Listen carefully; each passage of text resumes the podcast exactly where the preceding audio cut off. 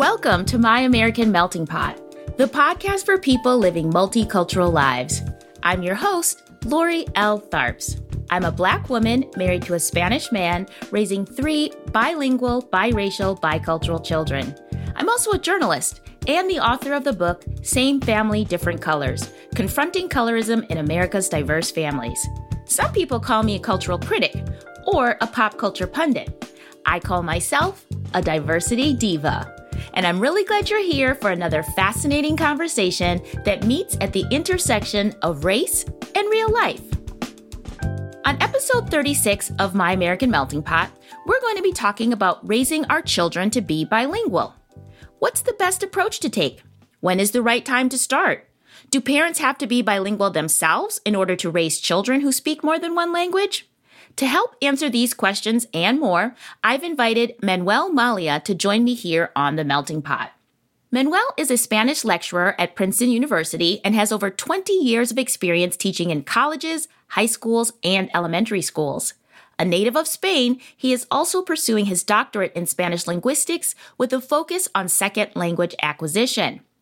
The father of three bilingual children, Manuel is also my husband. I'm really excited to dive into this conversation about language learning, parenting, and culture. But before we do, I wanted to mention that this episode is being sponsored by Booklandia. Booklandia is a monthly subscription service that delivers Spanish and bilingual children's books right to your door. You can find more information about them at Booklandia Box dot com. Welcome to My American Melting Pot, Manuel. Hello, Lori. How are you? I'm very good, thank you. So before we get started, I wanted to just tell you guys why I've invited my husband to be my expert guest on the show today. Number one, we are recording in my basement because we are in the middle of a global pandemic. So it's kind of hard to bring guests into my basement. So Manuel was the perfect option in that case. Number two, Manuel is not just a convenient guest. He is actually one of the most passionate people I know when it comes to everything there is to know about language learning, language teaching, and empowering parents to believe that they can teach their children another language. And number three, Manuel has been successful at teaching our three children Spanish since they were born. So basically, I know that in addition to all of his academic credentials and theories, he's also experienced the joys and challenges of raising bilingual children. In other words, he can talk the talk and walk the walk. So before we actually get into the kind of how-tos and what are the best ways to use to raise your children to be bilingual, I wanted to set the stage by pointing out some of the research that shows all of the benefits there are to being bilingual. All of my statistics and facts come from an article that I found in Psychology Today from two thousand eighteen. And these statistics, again, share some of the benefits that you get from being bilingual.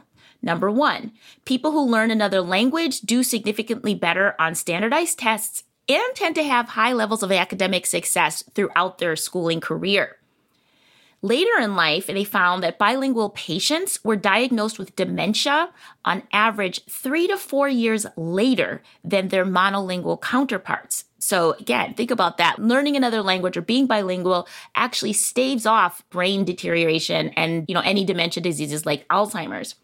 Number three, a U S study found that high-level bilingualism is associated with extra earnings of about three thousand dollars a year, even after controlling for factors such as educational attainment and parental socioeconomic status. And finally, number four, the more languages you learn, the easier it becomes to learn other languages. And also, learning a new language strengthens your abilities in your first language. So a lot of people used to think that learning a language or being bilingual would make you less literate and less able to be functional in your first language, and actually the opposite is true. So now you have all that great background. Hopefully you're even more excited to raise your children bilingually or, you know, really commit to the process and the practice. So Manuel, as we begin this conversation, let's start with the basics. Is there an actual official definition of what does it mean to be bilingual? Well, I always uh, thought that being bilingual would be speaking two languages with the same level of fluency. But uh, during my studies towards my doctorate degree, I had a great professor, a very well-published and accomplished lady. And I said this to her. We talked about our children and having bilingual children. And she made it very clear to us that if you speak another language, even though it's a little bit, to her it counts. So there seems to me that there are degrees within the idea of being bilingual. And I know that some people say, well, my child can speak, but he can't read or write. How do those ideas of speaking, reading, writing, comprehension, like how do those fit into this concept of do you actually know another language? Are you bilingual, so to speak? Well, based on this professor's uh, definition, it counts. If you are able to communicate a little bit, but maybe your reading is not so developed, it doesn't matter because we are talking about a, a degree. You can be very bilingual or less bilingual. Again, going back to that initial definition, it counts as being bilingual. Mm-hmm. Maybe you're not very bilingual, even though you, you can't measure it, but you are bilingual in a way. And so when parents are talking about, you know, raising their children to be bilingual, should they, I mean, maybe they'll have different ideas about, I want them to read or I want them to speak. Like what, are, talk about that a little bit about just in your mindset of what that could right. possibly mean. Well, it depends on your your goal. I do know like adults that they can read books in a complete foreign language and they cannot speak a word of it. But they developed that skill because they wanted to read maybe the literature in that foreign language. And with your children, again, you can decide, do I want to educate them so they can read, write, do everything? Or are you, based on what you your needs or what you want for them, maybe to go abroad and talk to the family? The main thing is to speak.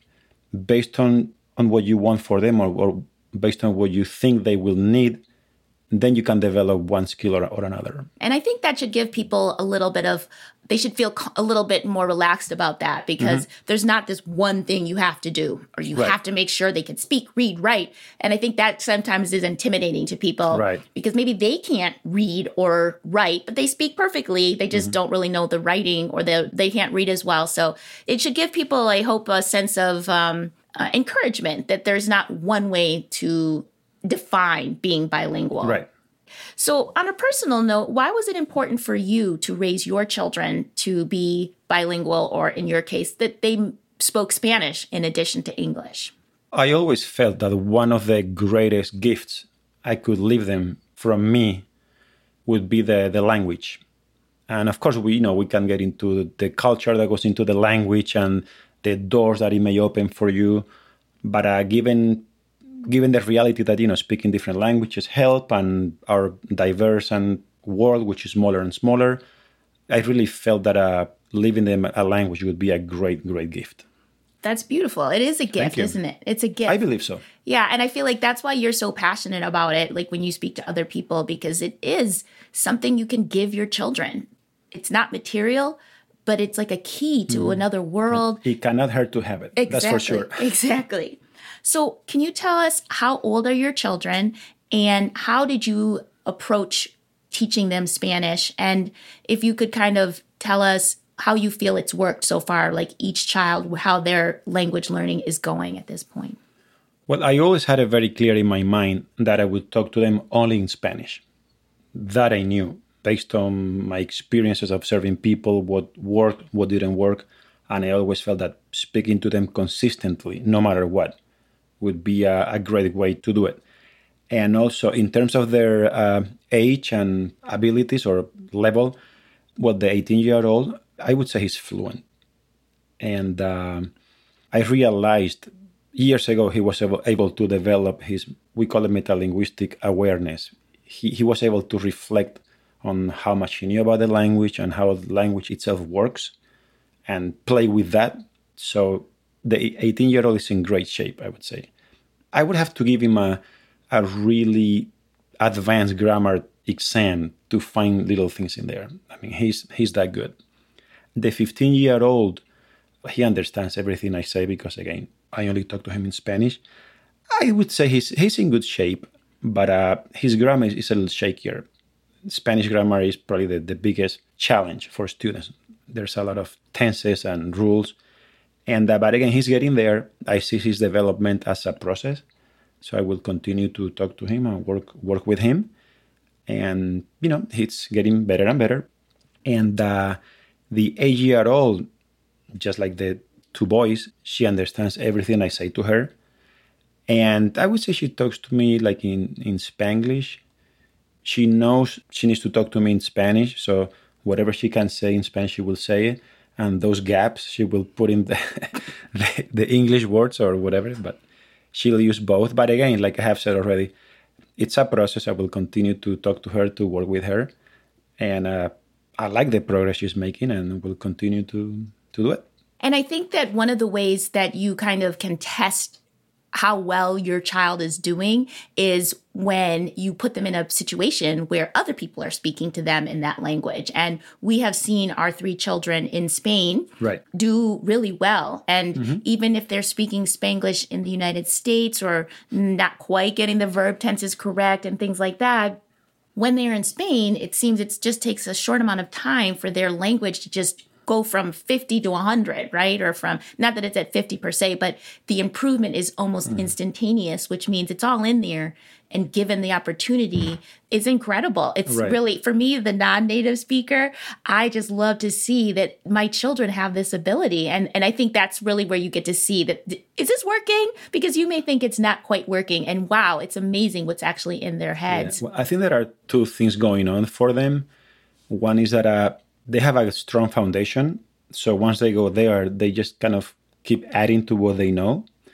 And uh, also, I have realized, even with the little one, the eight-year-old, her Spanish is definitely not perfect. But if they can make themselves understood, even though, you know, there's mistakes or they're missing a word, as long as they can make, make themselves understood, it's okay. So they continue to communicate and to play and to have fun.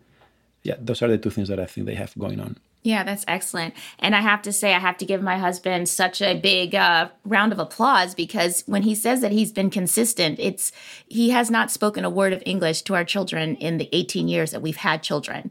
I thought that he wouldn't be able to do it. Like, I mean, not because of anything about him, but just because I've seen how hard it is for people mm-hmm. not to slip into English. And he has never spoken English to them, to the point where our older children, the two boys, they didn't know that their father spoke English until they were like at least eight or nine years old, even though Manuel speaks to me in English in front of them. Right. I remember they were like, "Puppy, you speak English?" It was really funny. I thought they were kidding, but they actually, their brains had really associated Manuel with Spanish. Yeah, but, you know, I also kind of lied to them a little bit.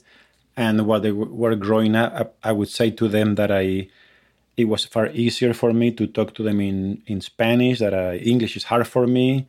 And that's why I, I would talk to them in Spanish. So I kind of put that idea in their head. Right. But still, they did hear you speak English. I mean, every day. Yeah, but I mean, that just speaks to the consistency level, I think, that you really, mm-hmm. you know, they just associate you with somebody who speaks Spanish, not English, right. which is really impressive.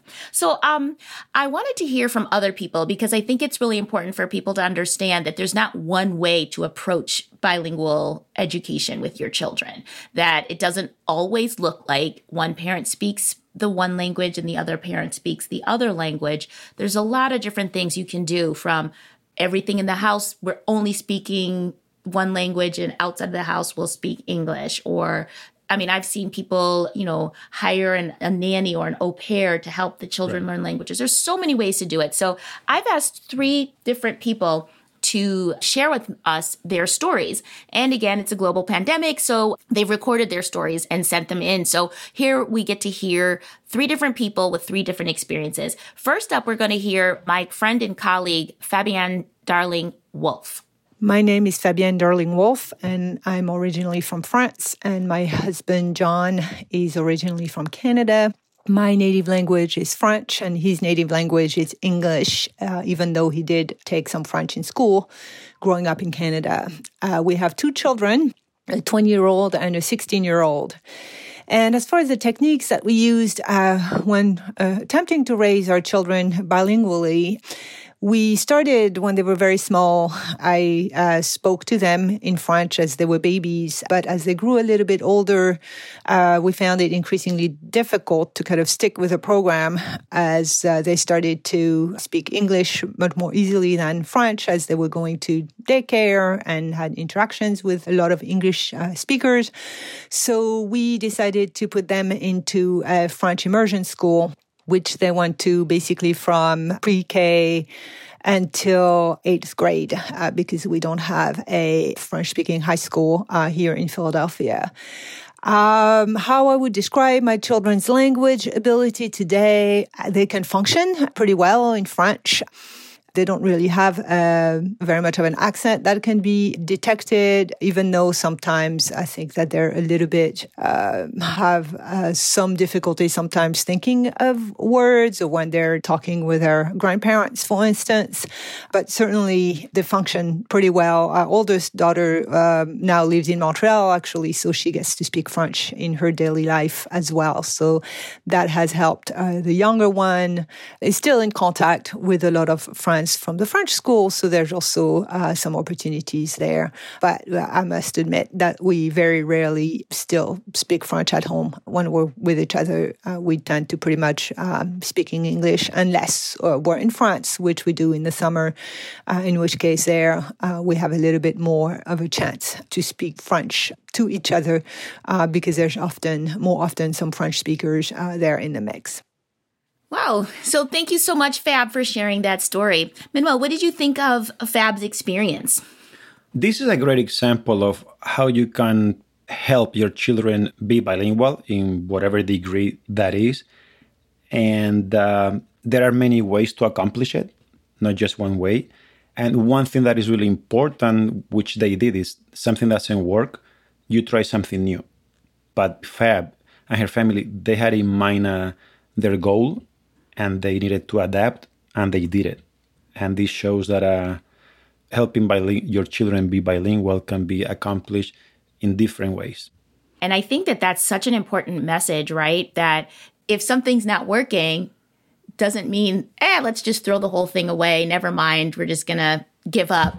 Right, correct. And I also, if we look around, we realize we have resources. And I think that's what Fab did. She was like, okay, we're not speaking French at home. What can I do? And around her, you know, there was a school, and she used that resource, which is a great resource to do. Excellent. And now let's listen to this next woman, because she also found some challenges and decided to do something differently as well. Next, we're going to hear from Virginia Duan. Virginia is actually someone who creates a lot of great resources for anyone who wants to teach their children Mandarin Chinese. She's actually the author of a book called So You Want Your Kid to Learn Chinese. Great title, Virginia. She also has a YouTube channel where she reads books in Mandarin to children. So I'll have all of her links for her resources in the show notes page. So if you are interested or are currently working on teaching your children Mandarin Chinese, definitely check out her website, mandarin mama dot com. And again, I'll have all those links on the in the show notes. But for now, let's listen to her story. Hi, my name is Virginia Duan, and I am from the Bay Area, California. My husband is originally from L A, but he has moved to the Bay Area to be with me. My native language is, I guess, Mandarin and English, and my husband's native language is English. I have four children. They are ten, eight, six, and three. I've tried to raise them bilingually using the O P A L method, which is the one parent, one language, since my husband can only speak English. So for the first few years of my older children's lives, we only spoke Chinese. As my kids have grown older, they have spoken more and more English because the things that they consume is more and more English related. I homeschool my children in Chinese, and the reason why I chose that was because I didn't want them to lose their language when they started school, which is totally understandable because school is in English ninety percent of the time. My children's language abilities depend on their age. My oldest two have the best Chinese because I spent the most time creating what my friend Oliver calls a Chinese language environment, where everything we consumed, anything we listened to, watched, or read was in Chinese. So my oldest two, I would say that they're almost literate in Chinese, and they can speak it, they can read it, they can write it. My six-year-old is okay. He's not too bad, but his Chinese comprehension is definitely less than the older two. And my youngest, who is three, because his siblings speak to him nonstop in English, and I've also kind of given up, his Chinese is very minimal. He can understand basic things, but he can't really speak it, and he tries, and when he tries to speak it, he sounds like American speaking Chinese, whereas my oldest two don't. They sound almost native. Thank you so much, Virginia. I love your story. And wow, kudos to you for homeschooling your children in Mandarin Chinese. I think all of us now who are forced to be homeschoolers can truly appreciate how much work that must be on top of the language, just, you know, homeschooling your children in general. But that sounds really exciting and really interesting. Manuel, what did you think about her story? I mean, first of all, what Virginia has done is impressive. Homeschooling children, it is truly impressive. This is another great example of how can you help your children become bilingual in a different way, and homeschooling. This is another example, a different example. And also, my first reaction when I heard her story would be, like we have said already, look at the resources that you have. And I, I would suggest to Virginia, look, you have two children who are very comfortable with Chinese. Use them as your resources. Praise them for what they have, and uh, try to encourage them to help you with little words, little questions with the little one. Mm. And bring them along and be, hey, don't you want little, you know, little brother to be like you? Look, you speak Chinese, you understand. I mean, that's really awesome. Wouldn't you like him to be like you? Why don't you help me? Try to bring him along and see how that works. And again, slowly, you know, keep him with little sentences or a word here and there, and start from, don't go from there and see how that goes. Yeah, that's a great idea. That's a great idea. Encourage those older brothers to be yeah, little mini along. teachers. Yes, yes, yeah, yeah, exactly. That's a great idea. That's a great idea. Hey, Virginia, if you haven't thought about that yet, maybe try that. That's great. So the third person we're going to hear from, um, her name is Tamari Jenkins, and she actually is not a native speaker, but she is teaching her children Spanish. So this is a really good story to hear from also, because I think a lot of people believe that if they don't speak the language, that they can't raise their children bilingually. Before we hear Tamari's story, Manuel, what do you think about non-native speakers attempting to raise their children bilingually? Is that a no-no? Is that okay? What do you think? Well, I have friends who are doing it. And if anybody's wondering, I would say, please do it. Because no matter if you don't feel like you're a perfect speaker of a second language, it doesn't matter. You will leave your children with a lot of language. They will process it, and they will have a great foundation. If they want to expand on it, or if they can, you are giving them a great foundation for that second language. So please do it. Excellent. I told you he was passionate and encouraging. This man should be a coach for bilingual parents. Hey! Hey, hey. So let's hear from Tamari. Hello, my name is Tamari Jenkins, and my husband and I, we are from California. Our native language is English, and I suppose you could say we are also fairly versed in African American vernacular English, since that is our ethnic background. We have two children, ages fourteen and seven, a boy and a girl.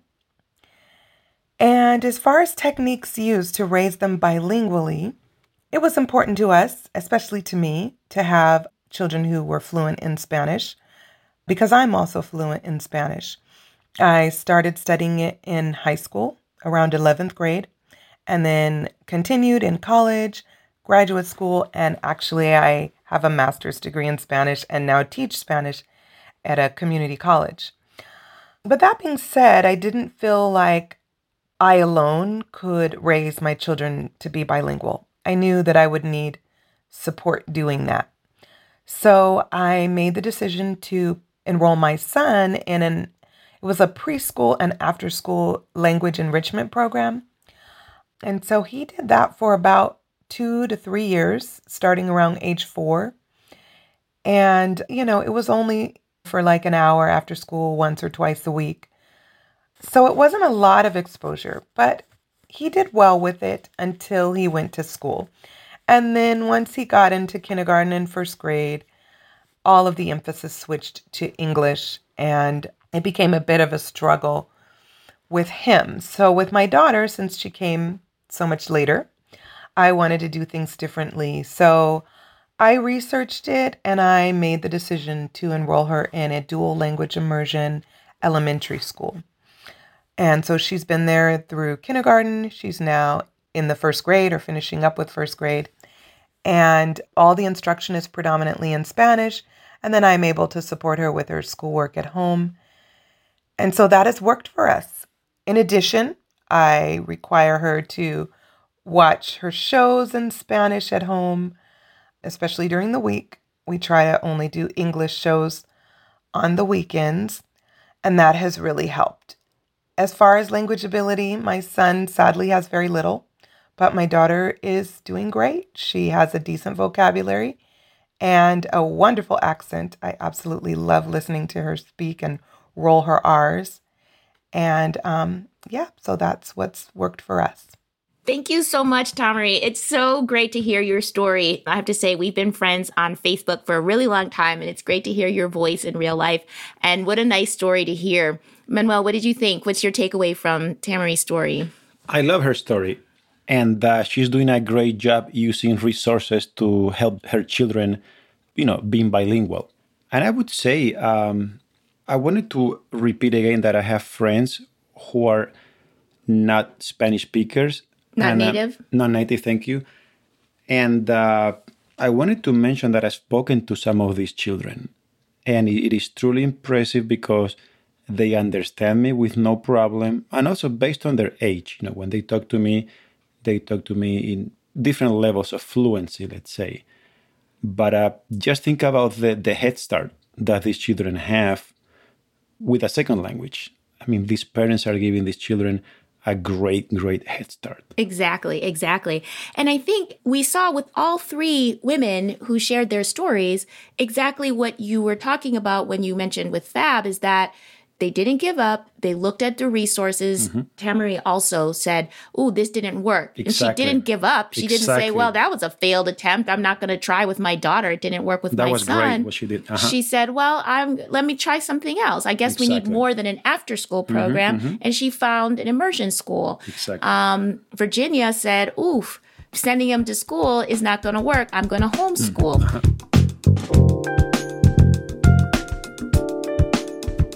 Hey, Melting Pot community. Sorry to interrupt the conversation, but I wanted to take a minute to tell you about our sponsor for this episode, Booklandia. Booklandia specializes in Spanish and bilingual books for kids and teens. They offer subscription boxes, book sets, and book fairs for schools. It's a great resource for anyone trying to raise their kids bilingually in Spanish. Booklandia was established in twenty sixteen in Oakland, California, and was founded by Maceo Cabrera Esteves. She's a bilingual homeschooling mommy and child of Cuban immigrants. And like many parents trying to raise her children bilingually, Maceo got tired of trying to find good books for her kids in Spanish, particularly those that were written by native Spanish speakers instead of just the standard translations of American books. So she started Booklandia to fill that void. Booklandia now offers a diverse selection of board books, picture books, and chapter books written by authors from all over the Spanish-speaking world. But it's more than just an online bookstore or subscription service. Booklandia also assists families and schools in building inclusive and representative libraries. You know, that's my kind of company. So their vision is for every child to have their own personal library to better know themselves and the world. Booklandia also has a heart. Booklandia gives one percent of their sales to deserving organizations. From now until the end of the year, donations are going to food banks in Oakland, California, New York City, and Houston. To learn more about Booklandia, to see their wonderfully diverse selection of books, follow them on social media at BooklandiaBox, or go to their website at Booklandia Box dot com. And there's something special for you guys, Melting Pot listeners. Maceo is giving our listeners a special offer. If you use code MyAmericanMeltingPot, you'll get five dollars off your first order. Just remember to put My American Melting Pot in the box for promo code, and you'll get five dollars off your first order. And remember, that's at Booklandia Box dot com. Again, booklandia box dot com. Please give them a look. Now, let's get back to our conversation. So let's talk about what are the sign kind of, no matter what approach you take, what are the kind of pillars of your beliefs of what's going to make you successful? Well, a big pillar of this enterprise would be what these parents are doing, and they're doing so well. You start and the something is not working, you adapt and you keep trying. So this pillar of adapt to whatever the situation is, is a key thing. And these three examples are great examples of that.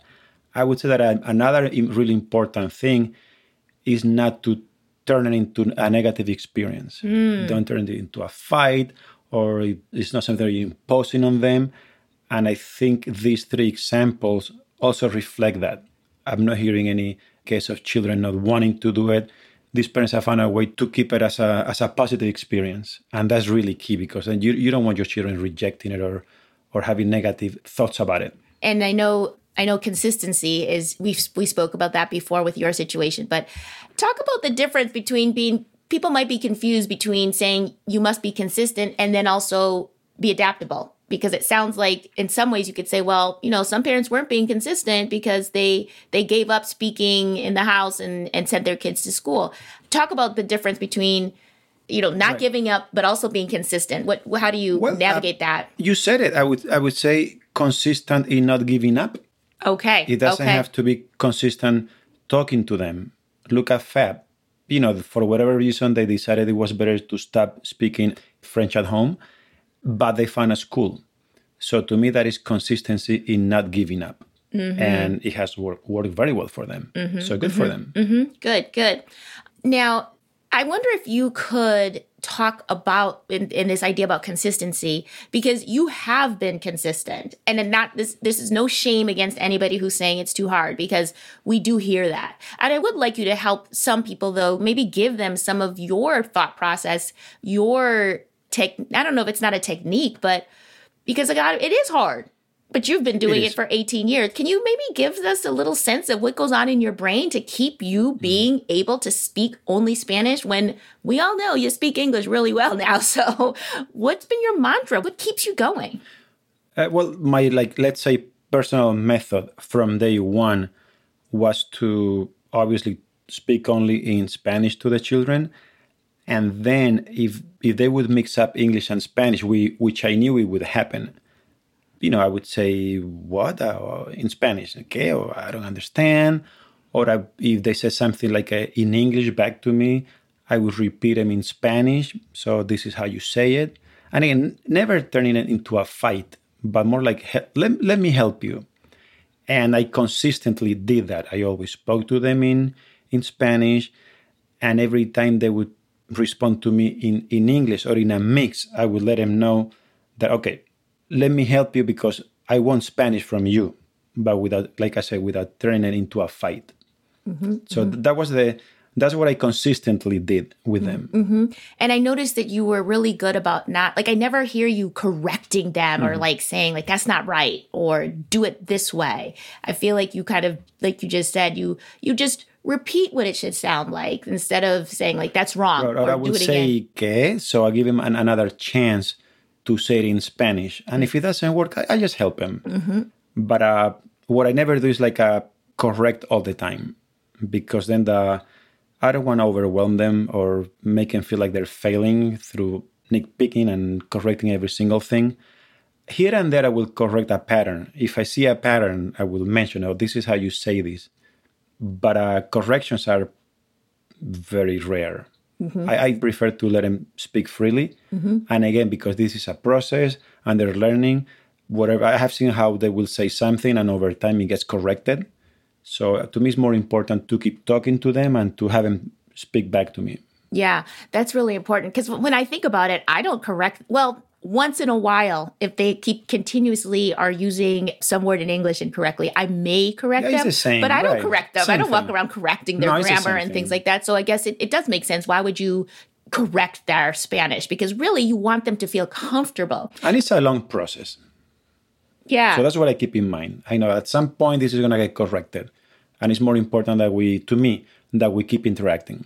Right, right. And I think that's, you know, I think I heard you say at some point that this is a marathon, not a... Exactly. And that if you think about it that way, it's not like they have to be able to, you know, deliver the Gettysburg Address in Spanish mm-hmm. tomorrow, right? And I do not have a specific date in my mind. By this time, they have to be perfectly bilingual. I don't think that way. This is a li- lifelong process.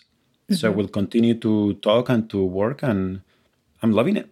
Excellent. Let's talk about some of the other kind of things that can help our children. Are there any kinds of um, tools, supplements, things that other people can use, you know, that can help? Because, again, there might be people listening who are pregnant right now and, and are getting ready to start this journey or this process, or, you know, people who are, you know, later on, whatever. But what kind of things do you use to mm-hmm. help support language learning in the house? Rather than us, because we know we are a resource, I would say the internet is a great resource. There's so much out there. Tutorials, uh, grammar explanation, exercises, free quizzes. I have seen a ton of them. Mm-hmm. And we'll, of course, um, Manuel's going to give me some of these that he likes, and I'll put them in the show notes for anybody right. who wants to find them. I'll be happy to provide specific information. Uh, we have the internet. Movies are a great uh, resource. And uh, I think your friend Tamari, she's doing it, and that's great. Uh, with movies now, you can change the the language. And when you when he's saying movies, we mean obviously, especially with the lockdown lifestyle, like either renting movies or right. your streaming services. Exactly. On Netflix with movies, mm-hmm. you can actually anything you're watching. You can actually go into the settings mode. There's like twenty different, more than twenty different languages. So if whatever, you know, the target language you're working on, you can have your kid watch their favorite show in the target language. And that, you know, you were saying that that was a, um, even if they've seen the, in fact, it's probably better if they've seen the episode a million times exactly, already. Because, because they know what's going on. Exactly. So they're going to be able to follow the story, not exactly. get frustrated, pick up new vocabulary. Knowing the context helps you understand what's going on because you expect certain words. So mentally, it puts you in a better place. And also you can add subtitles. So visually, you have the words. And you're saying the subtitles in the target language, not in English. We're not giving right, right, an right, easy right, thing. Right. You're saying that adds another layer of learning. And it reinforces, yes, exactly. Mm-hmm. That's excellent. Okay, so we can, you know, check the internet for things like quizzes or grammar lessons, especially if you're not so clear on the grammar, you might be able to find some you lessons. Tutorials. Um, tutorials. Mm-hmm. Many things. You've got movies, um, movies or T V shows, whatever, right, all of that exactly. that's available mm-hmm. on the streaming services. Or if you still are like us, we still have D V Ds in our house. And the, a lot of those D V Ds also, you can watch mm-hmm. them in multiple languages. So if there's a, a D V D your kid loves, even my kid, our kid right. mentioned that you can watch a lot of the video games have okay. language. You can mm. tr- switch the languages exactly. in the video games mm-hmm. exactly. even. So again, it's not a fight. If you, you want to watch, exposed to the language in many different ways. Yeah, and they're what they're they're our kids are online and doing digital a lot right now because of our lockdown lifestyle. Mm-hmm. But hey, you can, I'm not sure Fortnite you can play in another language, but I'm pretty sure you can. Whatever your kids are playing right, with right. online, mm-hmm. if there's a large possibility that there's a version in a different language. Okay, so we've got videos, movies, internet, mm-hmm. all types of resources there. Anything else that you would recommend? To me, an obvious one is music. People love music, and uh, I am an example of learning plenty of English through music. How do you do that? Tell us more. You know, singing, uh, reading the lyrics, singing along, and you know when you have a you have words with with a melody, you memorize them better and, and longer. Mm. That's why you remember these songs with lyrics because you have the melody attached to the words. So uh, music has always worked mm. for people.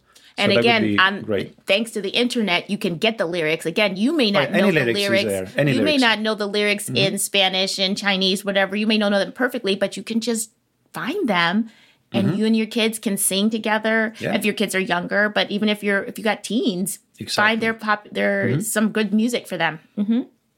and also I would say also if you look at your community, museums, libraries with books, just look around, but there might be a club, something that you know you might not know about and that could help your children and, and you also to be exposed to the language in in some way.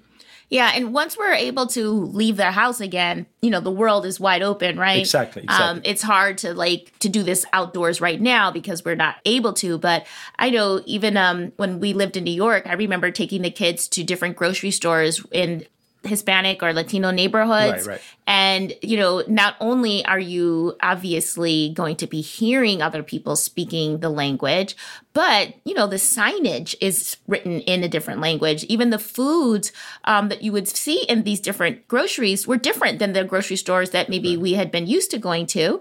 So it's a whole, it's a whole experience. It's a whole lesson just going to the grocery store. Right. And anything helps and anything reinforces the language. Right. And I think um, talk a little bit about this idea where you said um, you've told me this in the past that language should mean something more than just talking to mom and dad. So if you can have lessons like going to the grocery store or other things, it's important for the child to see that it's not just about right. communicating with mom and dad. I, I think it helps for the children to see that language has a purpose. We use language basically to communicate. And it is really helpful to have your children see that, you know, they can do more than talking to you, which in itself is valuable. But again, you can go somewhere, buy things, you can travel, understand, talk to other people.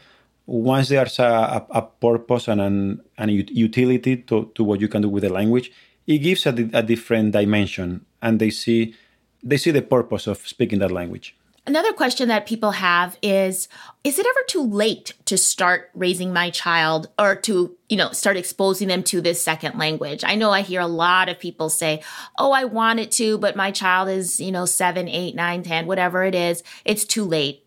Do you believe that there is, it's ever oh, too late? Oh, not at all. No, no, no, no, no. Do tell, Manuel, tell. Again, uh, if you start from day one, great. Uh, if for... some reason you haven't, and maybe your child could be, or children could be three, five, seven different ages, it's okay. If you haven't started from day one, I would say don't go all in because it could be a shock, and we don't want that. But uh, you can start with like small words, small sentences, little questions that are familiar. How are you? Do you want this? Or you start mentioning the fruit, or do you like it? Small interactions. And, uh, go from there and stay like that for a while. And then as you as you see how your children respond and they and they start understanding, build up on that slowly. You don't want to necessarily shock your children, but you can start small and go from there. So it's never, it's never, but oh, I've, no, I've never heard, too late. Never, but I've no, heard no, so no. many people say no, that no. if you, if your kid doesn't start speaking the language by seven, then no. it's over. They're never going to no, pick no, up no. the language. That's, that's a great not, age. No, no. That's Any that, age is good. Really? Like, when, where does that, that, that, but haven't you heard that where people say, oh, well, if you haven't started the language at I such have, and such age. I have heard a million things. No, at that age, when they are young, they're sponges. And in fact, little babies don't have great memories, but they're exposed every day, you know, for so long that they end up remembering because they, you have talked to them like a million times.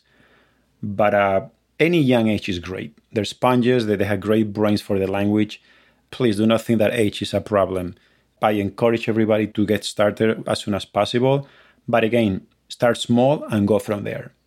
And I think that probably a lot of parents would think, well, I can't because um, you know, they're already seven, eight, nine, ten, whatever. I can't start. They're too old. But really, they might be actually saying, I'm too old. Like, I'm afraid. I don't think I can do it. But if you're saying you can start with just one sentence or maybe right. the fruit, that it's also slow starting for parents too. You don't have to be diving in with right. fluency yourself right from the beginning. Right. And I have said that because once you establish the language of communication, that is hard to break.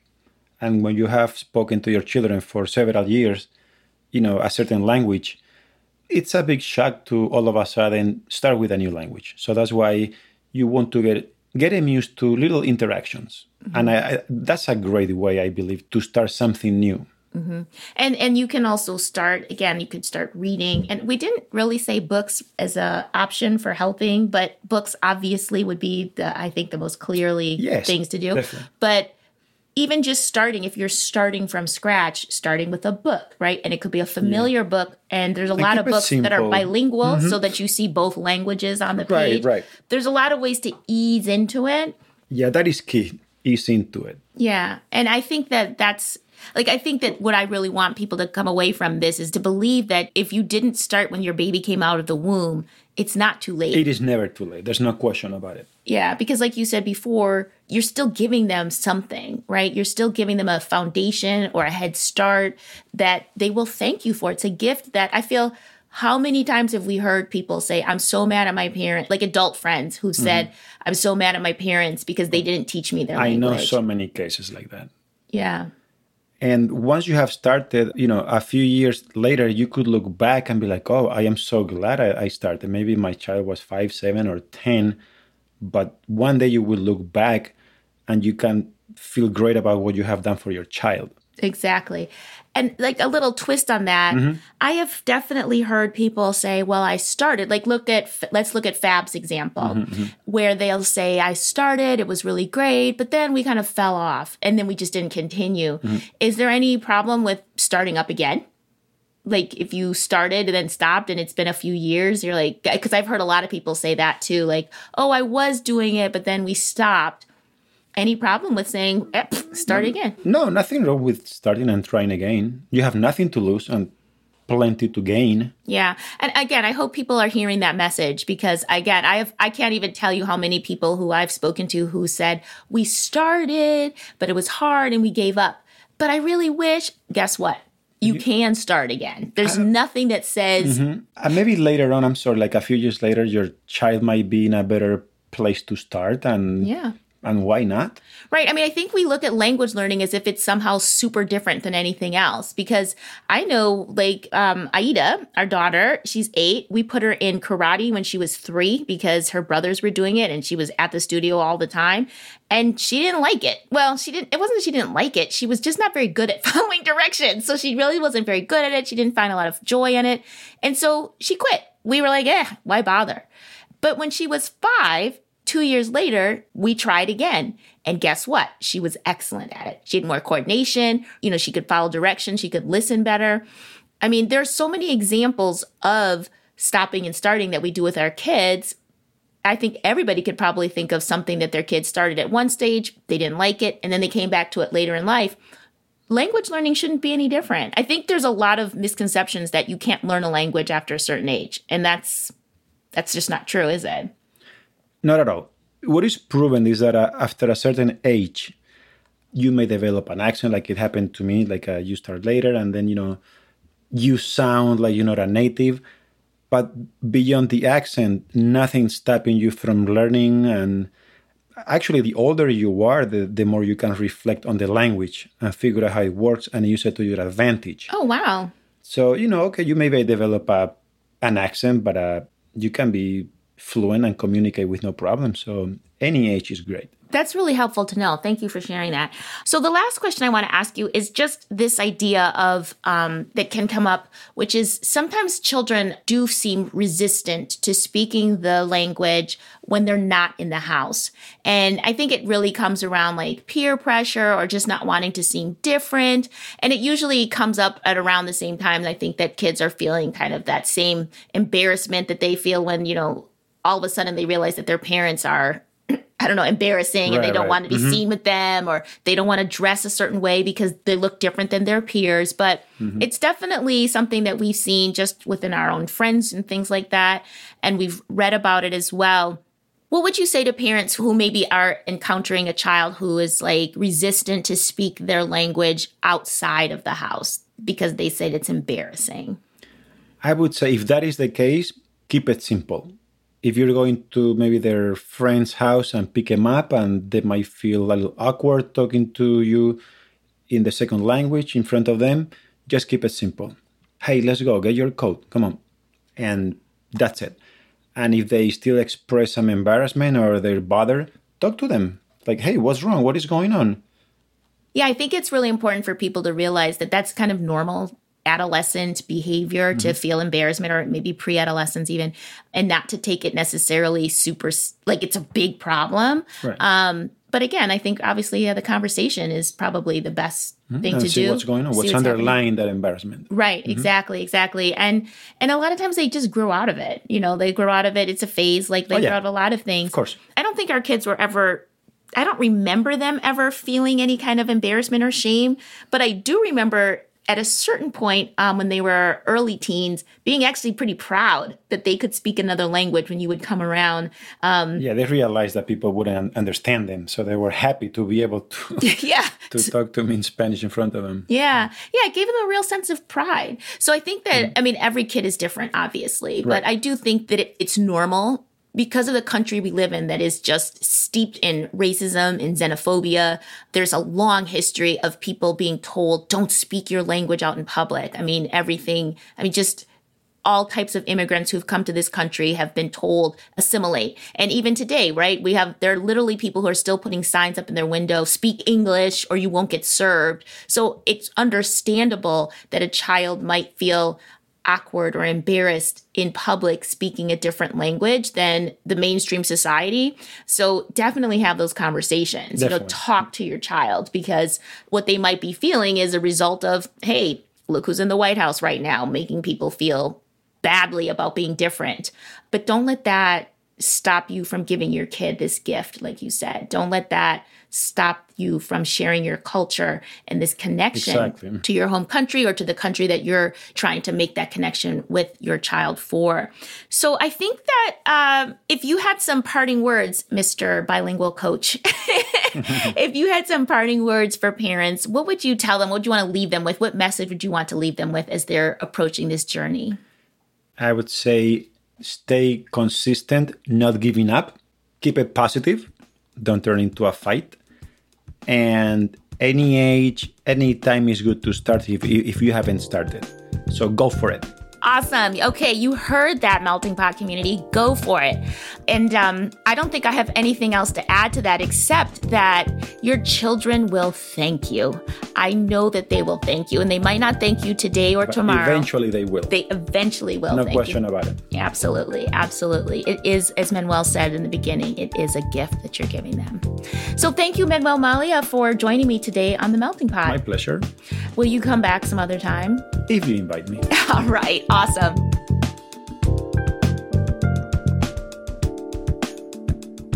Thank you for listening, Melting Pot community, and a special thank you to my virtual guests, Fabienne Darling Wolf, Virginia Duan, and Tamari Jenkins. I appreciate you sharing your experiences with the Melting Pot community. If you guys enjoyed today's episode and found it valuable in some way, please take a moment to leave a rating or review on Apple Podcasts or wherever you listen to podcasts. Those ratings and reviews really do help other people find the show. And if your thumbs are just too tired to give me a five-star rating, let your tongue do the talking and just tell someone about the show. Now that we're in the middle of a global pandemic, sharing really is caring. Consider sharing this podcast not only as a favor to me, but also to those folks who are desperately looking for more content to consume while they're locked up in their house, social distancing, and looking for new sources of inspiration and information. And just a reminder, Melting Pot community, you can find the show notes for today's episode on the My American Melting Pot blog, including the links to today's sponsor, Booklandia. Just visit my american melting pot dot com. I also post fresh content on the blog every Monday, Wednesday, and Friday.